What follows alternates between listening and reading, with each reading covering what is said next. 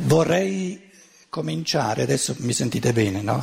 Ma è perché state zitti, ringraziando in modo particolare la giovane fanciulla seduta qui davanti che si chiama Luciana Martucci,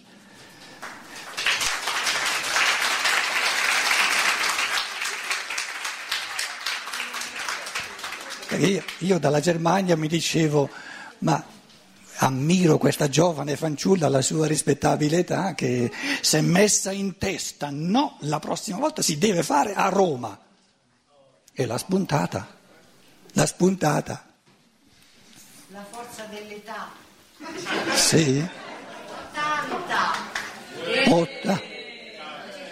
Altro, altro che giovane fanciulla. Luciana, grazie, che hai tenuto duro, nonostante la tua età. E... Ci troviamo qui in questo posto, nel corso di questi giorni ci direte se vi piace il posto, se vi piace il mangiare, eh, se vi piace il relatore, quello non, eh, no, non, vi si, non vi verrà chiesto, perché quello lo dovete prendere così com'è.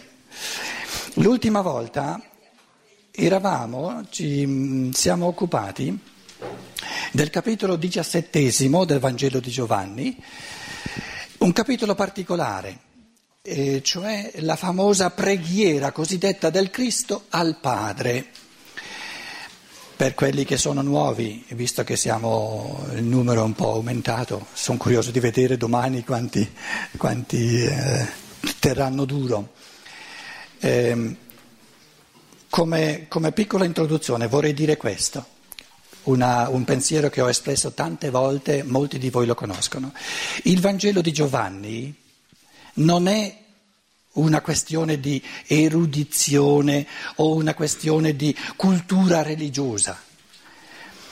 Certo, è anche questione di erudizione, è anche questione di cultura religiosa, però per me personalmente non basterebbe per dedicarci degli incontri dove... Eh, Il Barbarossa viene addirittura dalla Germania eh, per, per approfondire un testo del genere.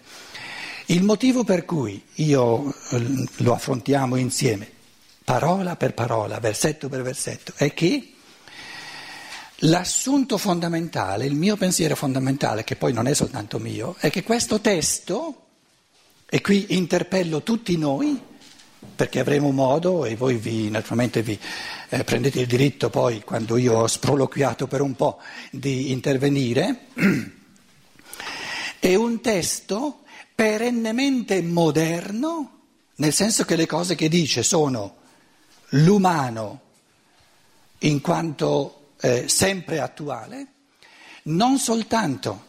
Eh, questo è un testo di quelli più fondamentali perché esprime la fenomenologia dell'umano in quei tratti che non sono perituri, che non riguardano un'epoca e poi sono desueti nell'epoca successiva, ma oltre a essere sempre fondamentale e essenziale, affronta l'umano da un punto di vista di ciò che è essenziale.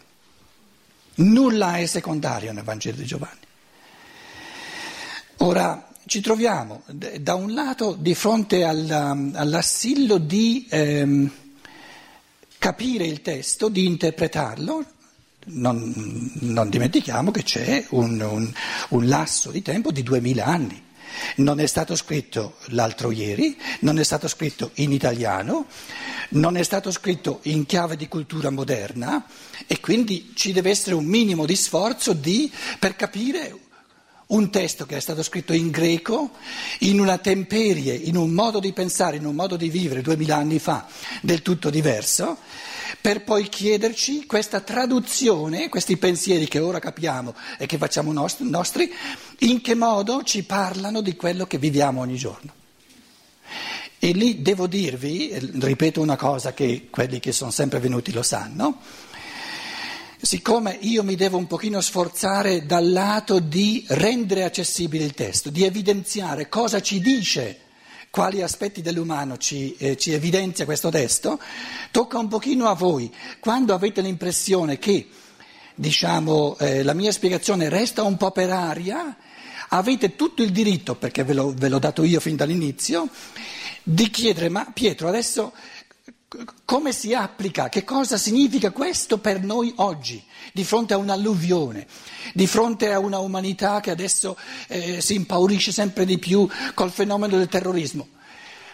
Avete il diritto, prendetevi il diritto di prendere le cose che io magari eh, non è sempre facile, eh, traduco per, per rendere eh, contemporaneo questo testo e poi col vostro aiuto cerchiamo di calarlo nel concreto della nostra vita di oggi, perché soltanto allora ha un senso, soltanto allora ha un senso. E naturalmente non abbiamo il tempo di far tutto, no? di, di, di, di, di applicarlo eh, in tutti gli aspetti, però ehm, soprattutto attraverso i vostri interventi di, di integrazione eccetera, ehm, possiamo um, in base ad alcuni esempi fondamentali vedere e appurare. Questo è l'intento, altrimenti non ci convince la cosa. Appurare proprio sinceramente, senza far forza al testo, che questo testo ci dà le chiavi di lettura della nostra vita quotidiana, nei suoi aspetti più fondamentali. Vi ho detto, altrimenti il testo non mi interesserebbe, proprio non, non mi ci metterei neanche. Perché la vita di oggi è troppo importante, I, i quesiti che ci troviamo ad affrontare sono così micidiali, così madornali, che non possiamo permetterci di, di fare disquisizioni di lana caprina o, o, o diciamo, eh, contemplazioni accademiche che non c'entrano niente con la vita.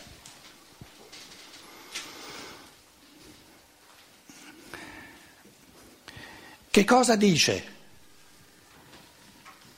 Il figlio dell'uomo... al Padre dei cieli, a Dio.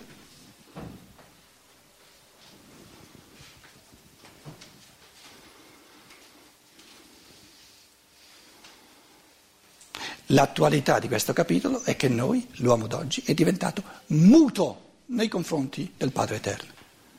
Muto, vive come se non ci fosse. E quando ancora... Eh, diciamo eh, il modo moderno, il modo umano di rivolgersi al Padre Eterno è la preghiera. Allora questa sarebbe la preghiera del figlio, il prototipo della preghiera verso il Padre. Quando io faccio riferimenti alla vita concreta, reale, non prendeteli come polemica o come... non sono intesi come polemica, sono intesi come, come eh, diciamo, intento di essere sinceri con noi stessi, no? E di vedere in che modo possiamo rendere la nostra vita sempre più bella. La preghiera è il modo in cui l'essere umano si rivolge a Dio.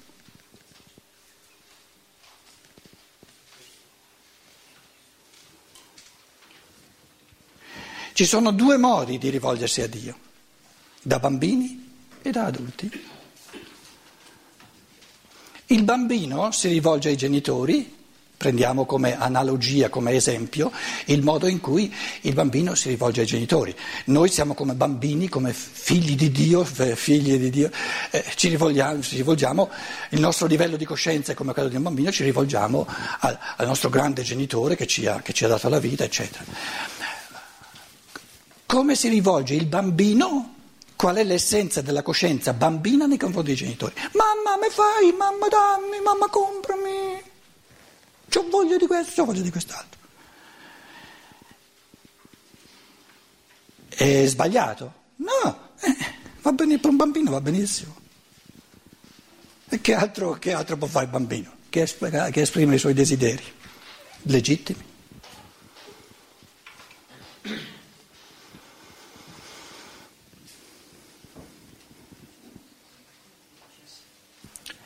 Il modo umano, anche nel cristianesimo, di rivolgersi verso il genitore divino è rimasto, permettetemi questa riflessione, non come polemica, perché o è vera oppure non è vera, nel, è rimasto grosso modo, forse con qualche eccezione, ma nell'insieme a livello bambino.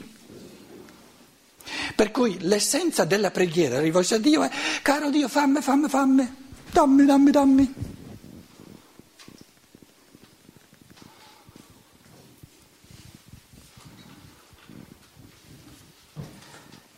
Il Padre Eterno che, che, che, che, che come, come immaginiamo che reagisca. Ma che bravi bambini che ho sulla terra, sarebbe però ora che diventino adulti?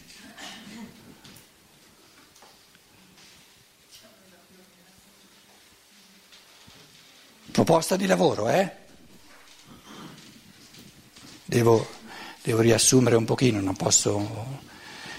Naturalmente detto così è un po' provocatoria la cosa, se volete, però è intesa eh, nel senso di aiutarci a renderci conto che se abbiamo a che fare, supponiamo che la nostra mente parte dal preconcetto, dal presupposto, la fisica, i fisici ci stanno arrivando se non, sono, se non vogliono restare del tutto proprio bacati nel cervello, se partiamo dal presupposto che come fondamento del mondo c'è lo spirito creatore e non i geni, non, non gli atomi o le molecole della materia. Noi da uomini, che siamo un frammento di questo spirito, ci, ci rivolgiamo a questo spirito creatore, che ha concepito questo mondo immane, ricco, infinito di, di, di, di, di, di, di, di contenuti. Basta pensare a tutti gli individui umani, a tutti gli spiriti umani che sono intuizioni della fantasia piena di amore, di questo essere creatore. Noi, scintille del suo spirito creatore, ci rivolgiamo a lui, che cosa gli diciamo? Per favore, fa, fa, fa, fa, fa, fa. C'è di meglio. Perché lui ci dice, ma, ma spirito umano, tu uomo, pensa, che sai pensare, sai amare, io ti ho creato, non perché tu mi venga a dare consigli, a dirmi, eh, tu fa così, fa colà, fa, fammi promu- promuovere mia figlia o mio figlio, eccetera, eccetera, eccetera, eccetera, così trovo un posto. T'ho creato perché tu usi il tuo spirito, la tua mente, per capire, per capire il senso dell'evoluzione. Usa la tua mente, perché nel momento in cui tu capisci, penetri sempre più a fondo nel senso dell'evoluzione, ti innamorerai, troverai una gioia infinita di essere dentro a questo movimento di evoluzione della mente e del cuore senza fine, e, e, e non perderai più tempo a venire a darmi consigli con la tua preghierina. Cosa dice in questa preghiera cosiddetta, diciassettesimo capitolo, il figlio dell'uomo, che è l'archetipo dell'umano, al padre? Gli dice, oh padre, possano tutti gli esseri umani nel corso della loro evoluzione, ognuno, penetrare sempre più a fondo nei tuoi, nei tuoi misteri, innamorarsi sempre di più di tutto ciò che tu squaderni davanti a loro, nei regni della natura, questi pensieri infiniti da pensare sulle forme del minerale, sulle metamorfosi del mondo delle piante, sempre in continuo cambiamento, su questo mondo di emotività degli, degli animali e, e questa sovranità dell'umano che aggiunge la dimensione del pensiero. Li hai creati questi uomini a immagine tua. O Padre, io che sono il tuo figlio, in ognuno di loro, ti prego per loro che tu li aiuti non a poltrire, non fargli i favorini agli esseri umani. Ma il Cristo dice al Padre, ma lo so che tu non lo fai, gli vuoi, gli vuoi troppo bene agli esseri umani per fargli... Eh, le cose troppo facili, tu li vuoi provocare da sempre, li hai creati come spiriti, a camminare in conoscenza, a crescere nella forza dell'amore.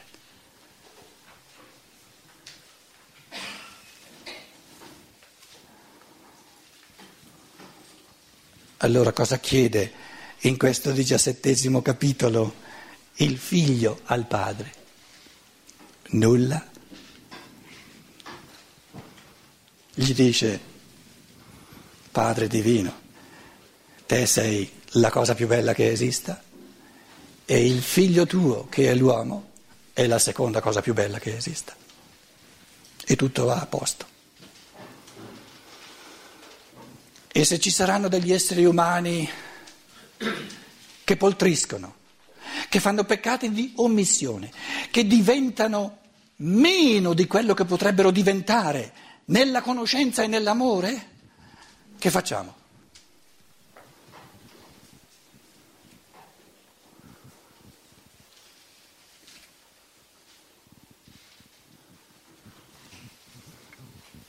Che facciamo?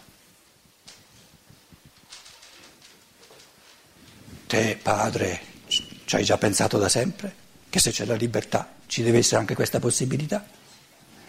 Oh, lo sapete che cosa fa quel signorino là? Lo sapete voi? Basterebbe leggere un romanzetto, qualcuno di voi lo conosce, il romanzo più, più micidiale che esista, più, più, più spannend, eh, come si dice? Eh? No, spannend. Eh. No, eh. affascinante, il romanzo più affascinante che ci sia, si chiama, tradotto un po' maluccio in italiano, La scienza occulta di Rudolf Steiner. Rudolf Steiner ha scritto un romanzetto, La scienza occulta, dove descrive tutta l'evoluzione, ma um, un, putif, un, un, un patatrac che non finisce più. Però lì dice, dice... quello là, che, che si è fatto saltare in mente tutto quello che esiste, ha pensato anche a cosa fare quando, al, di fronte al giudizio universale, gli dice: ma te potevi dar da mangiare al, al, al figlio dell'uomo, potevi dar da bere, potevi, potevi, potevi costruire l'umano, non l'hai fatto, non l'hai fatto, non l'hai fatto, peccato di omissione. E quelli dicono: ma, ma, ma qua, quando non l'ho fatto? Quando ti ho visto, t'ho visto affamato, non ti ho dato da mangiare? Quando ti ho visto... E dice: ogni volta che hai incontrato il tuo simile. E io ho chiesto, visto che siamo a Roma, ho chiesto: e mo che fammo? Con questi qua che hanno perso tutti i colpi? Rudolf Steiner descrive che questo Padre eterno a cui il Cristo si rivolge in questa preghiera già ha, pre- ha pensato a tutto, tutto il mondo che è esistito lo spazza via, ricomincia tutto da capo e dà a tutti gli esseri umani che hanno perso tutti i colpi una seconda possibilità, poi una terza, una quarta di, di, di, di, di recuperare i colpi.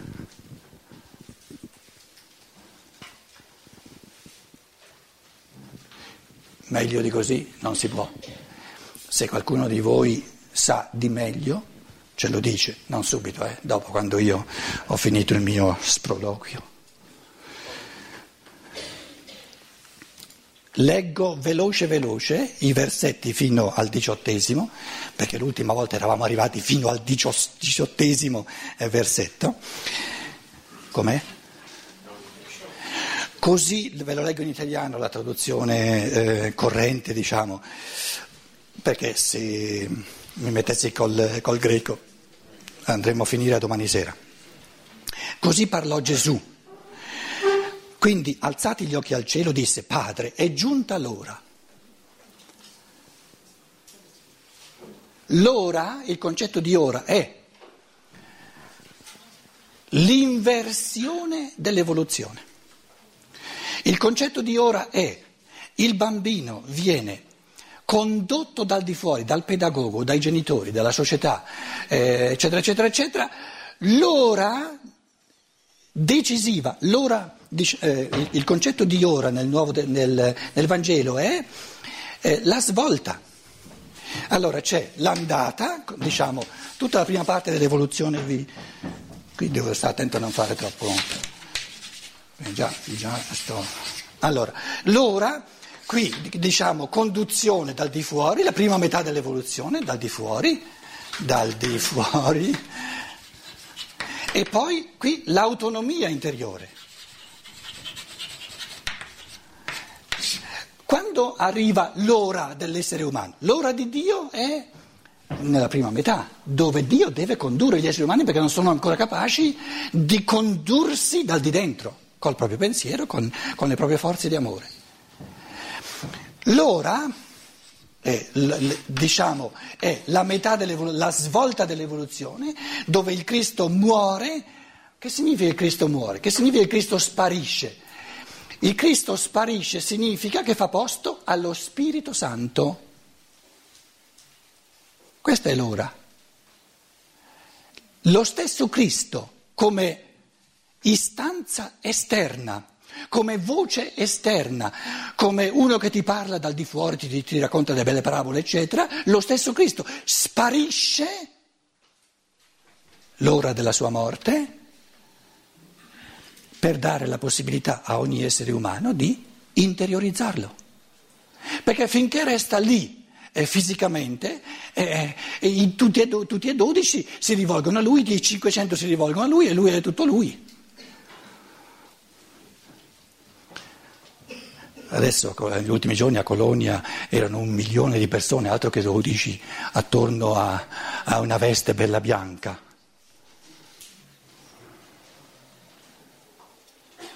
E poi è sparito, per fortuna.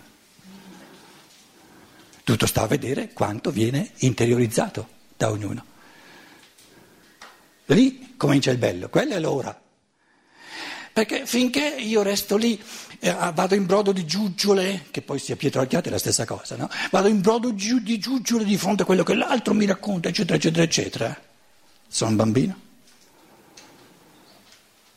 Importante è che tutto ciò che viene dal di fuori sparisca per poi vedere che cosa nasce dentro di me, che cosa io recepisco dentro di me, perché soltanto quello è mio.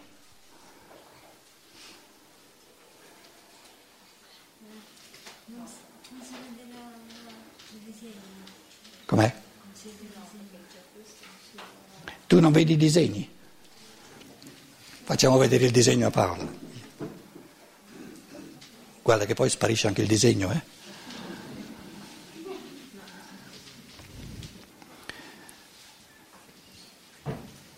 L'ora, l'ora in cui nasce, viene, sorge a vita il figlio dell'uomo, è sempre l'ora, è il, il transito, il trapasso da ciò che mi gestisce dal di fuori, può essere anche una percezione, così come adesso percepite la mia voce, a questa svolta dove io lo, lo, diciamo, lo faccio diventare processo del mio stesso pensiero e allora diventa, lo interiorizzo e diventa cosa mia.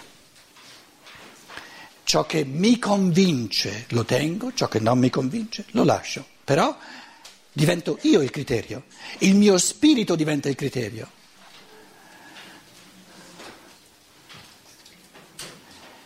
Finché l'essere umano non è lui il criterio che decide ciò che fa, non è responsabile delle sue azioni.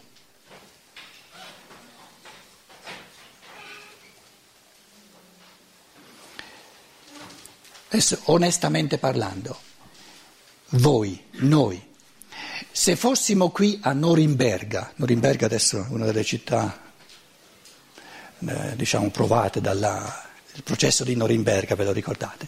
Se avessimo qui questi, diciamo, eh, autori del, dei tempi del nazismo e, e noi gli chiediamo, ma come avete potuto fare quello che avete fatto? Come, ma,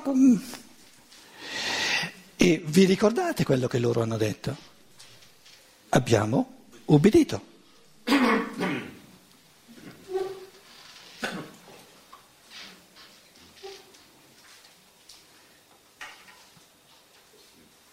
Va bene o non va bene? Abbiamo ubbidito. E possiamo star sicuri che qua, almeno qualcuno l'ha fatto in buona coscienza.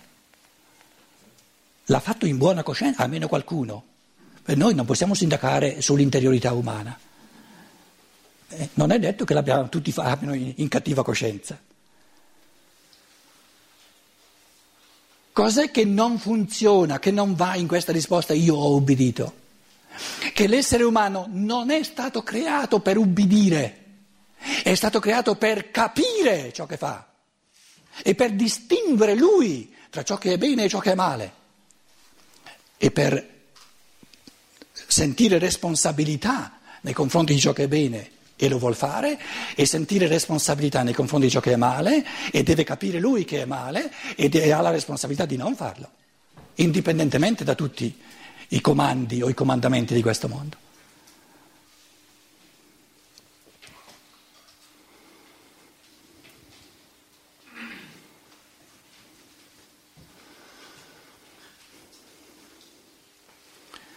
Volete una provocazione micidiale? Però prendetela come provocazione micidiale. Ubbidire è l'essenza dell'immoralità, perché cancella l'individuo, lo abolisce.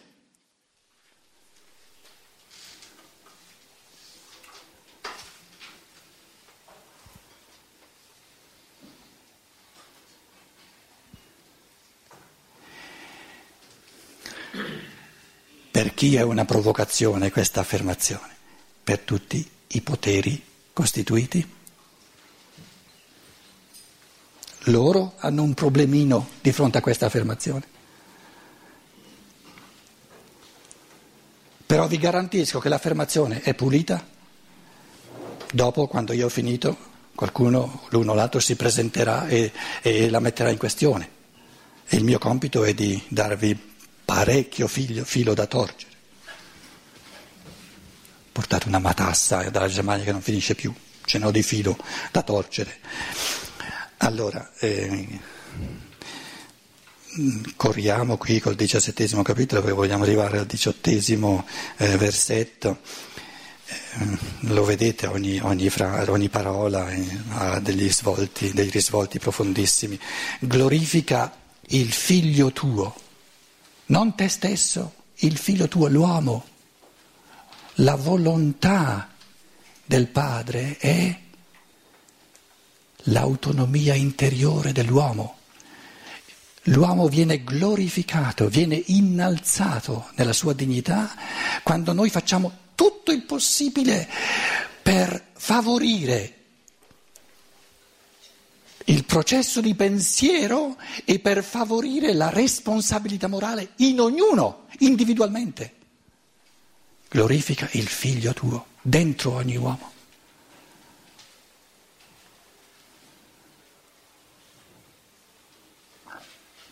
La capacità di gestire con amore i propri pensieri, la capacità di rendere conto, di sentirsi responsabili delle proprie azioni. Questa è la glorificazione del figlio di Dio che è ogni uomo. Eccetera, versetto due, poiché tu gli hai dato potere sopra ogni essere umano, al figlio, non il padre. Quindi nel figlio, figlio significa ogni essere umano, nel figlio il Padre rinuncia al suo, alla sua onnipotenza. Con l'emergere dell'umano, la divinità rinuncia all'onnipotenza. Perché se la divinità restasse onnipotente anche dentro l'uomo, l'uomo non potrebbe essere libero, non sarebbe responsabile delle sue azioni. Dovrebbe dire Allah o il Padre Eterno agisce dentro di me. Che dica è Allah che agisce dentro di me, è Dio Padre che agisce dentro di me. O che dica sono i geni, le forze di natura, sono gli atomi, le molecole che agiscono dentro di me. È la stessa cosa. Significa non sono libero, sono determinato. Questa non è la glorificazione dell'uomo, ma è l'annullamento dell'uomo. E il Cristo parla della glorificazione del Figlio di Dio che è ogni uomo. E la vita eterna è la vita dello Spirito. La vita del corpo è peritura, è effimera, ma la vita dello Spirito è eterna, lo Spirito non muore. Basta pensare a un Socrate che entra volentieri nella morte, proprio per continuare a vivere da puro spirito, non più, diciamo, incarcerato in un corpo di carne, cosa che Naturalmente con, la, con l'incarnazione del Verbo, di nuovo l'umanità ha fatto un passo in avanti, nel senso che siamo in grado eh, di, di fare un passo oltre a Socrate, siamo in grado di benedire, di vedere la positività sia del nostro essere nel corpo, sia del nostro essere senza il corpo. Tutti e due sono estremamente positivi.